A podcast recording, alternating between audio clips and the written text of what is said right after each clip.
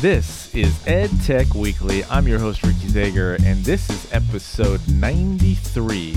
In tonight's show, 10 big findings about EdTech privacy. Microsoft is launching a $399 Surface Go, student data sharing, and the maker movement is inspiring the next generation of innovators. And our featured segment tonight is a free objective builder tool from the University of Central Florida. So stick around for that.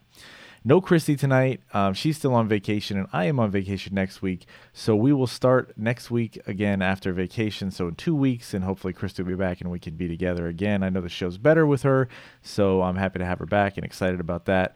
And uh, no live streaming today. I've been having some issues with the uh, computer trying to live stream, so I'm not sure all of the things that go into that and what's happening. So I'm just going to record the show for a little while um, and put it up that way until I can get the live streaming thing figured out. So if you're watching this on Facebook or on YouTube, go ahead and comment or like it, and um, hopefully we'll try to make this content even better as we go forward. But let's get started, as we always do, with the rundown of the EdTech news of the week. Our first story is a recently released research from commonsense.org. The three year study on the state of EdTech privacy represents three years of research on hundreds of EdTech related applications and services. They incorporated over 150 privacy and security related questions that are expected to be addressed in each vendor's policies. You can download that full report from their website, and I'll put the link on edtechweeklyshow.com. Um, and I'll put it in the comments as well if you're watching this on YouTube or on Facebook. Uh, the overall result of this can be summed up sort of like this no bueno. Yeah, it's not good. Their findings indicate a significant lack of transparency and a lot of inconsistency when it comes to privacy and other security policies. One of the biggest of their 10 key findings from this study is that a major a majority, sorry, of these companies are either non-transparent or explicitly allowing the onward transfer of data. Yeah, I had to look that one up too. Wasn't exactly sure what that meant, but basically what that means is if they're bought out or if they merge or if they go bankrupt, which we all know those three things happen frequently in the ed tech world. Um, the mix of personal and non-personal data can collect can be collected and transferred, and then all bets are off as to how it's used once the new company or the new organization puts it together. Uh, EdTech decision makers, this is yet another thing to be mindful of when purchasing or using even free EdTech products. So, check out the research and their 10 key findings when you have a chance. And this certainly is important information.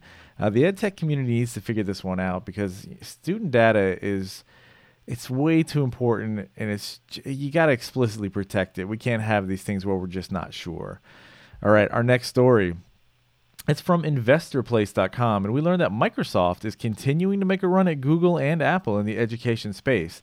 They're introducing the Surface Go tablet. The Surface Go features a 10 inch screen and weighs 1.5 pounds, and it's equipped with an Intel processor. It comes in a 64, 128, and 256 gigabyte versions uh, with either 4 gigabytes or 8 gigabytes of RAM, and some models will have LTE connectivity, so cell phone connectivity. The price range is going to be from 399 to 549 fully equipped, and they claim to have nine hours of battery life, which should be perfect for the school day. Um, and it should be arriving in early August. The tablets also comes with a detachable keyboard, which is definitely going to entice some of the ado- some people to adopt that Surface Go because I know Apple's doesn't come with a keyboard. And uh, I'm not sure about some of the Google tablets. I know most of the tablets they use now are probably the Chromebooks, which would have keyboards. Now, this also probably is going to be welcomed by IT staff at schools. I feel like many of them are comfortable working in the Microsoft framework. Um, the exciting part for me, you know, about this is that I think we're finally getting to a point where these big three companies, Microsoft, Google, and Apple, they're really taking the education space seriously. Uh, and as our last story or story from last week about Microsoft purchasing Flipgrid and making it free to teachers shows us, they're now perhaps again becoming a force in education. I think so, for sure. All right, let's get to our third story.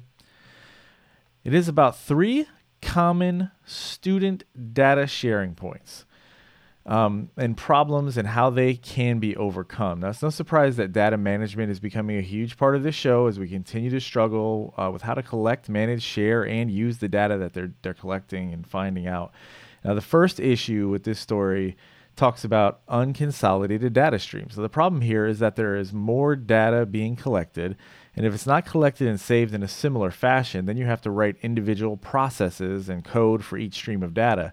So the solution is to consider using a file sharing standard like CoSN and other organizations are creating. Now, the second issue is that making data easier to share with teachers and other schools or districts means easier access for those who shouldn't be able to see that data.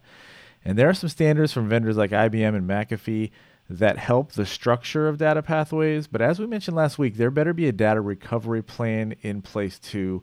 As we said last week, it's not a matter of when or if anymore, it's a matter of when you're going to get hacked and when you're going to lose data. Now, the third issue is that students who change schools or districts may have data that is in completely different format. Well, there needs to be a focus on systems being interoperable. So many things to consider when it comes to data and data systems. Be sure to have these conversations as you adopt these changes to your EdTech systems. Uh, it's really important to be talking about this stuff in your meetings about ed tech and everything else because this security and the data and how it's being collected and how we're going to use it these are all conversations that need to be had. All right in our final story. A forbes article explains that the maker movement is inspiring the next generation of inventors. Now according to the article a lot of concern about technology causing greater disconnects in society isn't taking into account the way that technology is inspiring makers to make the world a better place they cite how there's a growing interest in STEM, and even though only about 16% of high school seniors are proficient at STEM, almost 50% of Americans identify as being part of a maker community. There's definitely a growing market of cool maker toys and projects, and the hope is that this helps them build the sense of community and invention that can improve the human experience. And we've talked about that before as well. They mentioned a very cool company named Infento that offers kits to create multiple types of rides, bike ride type things for kids, from tricycles to scooters. And I've recently had some experience with another thing they mentioned in Nintendo Labo for the Switch console. My son and I actually built a really cool little motorcycle controller out of cardboard just this past weekend. And I admit this stuff is pretty cool. I still think that maker shouldn't be synonymous with ed tech or even tech for that matter, right? We were all makers when we played with Legos. Uh, and those are not really tech. I mean, yeah, they tech was required to make them, but not what we would consider technology at this point. Obviously, I'm a huge ed tech fan. Uh, but we can't get too caught up in this. I think it's a tool. The EdTech is a tool, just like Legos are a tool. And I don't think we can put so much into the uh, technology aspect that we forget that even just basic maker tools like Legos are really awesome if there's projects around them. Um, the problem that I kind of have with a lot of these maker kits, including the Nintendo Labo, is that there's not a lot of options to make whatever you want. I know they're coming out with some things that allow you to do that, but there's no real roadmap for it, and it's not like you just you know I don't know cutting cardboard out on its own without having a real plan. I, I, don't know. I think Legos are pretty awesome, and it's easy to make them into whatever. So I really like those as well. I don't think we should neglect those when we talk about maker spaces. I really need to get Ashley from Career in STEM back on. Hopefully, you can come join us again soon, Ashley.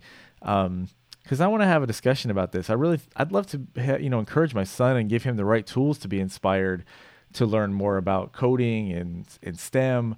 Um, and because I know we have fun making the cardboard stuff, but I'm just not sure the inspiration's there.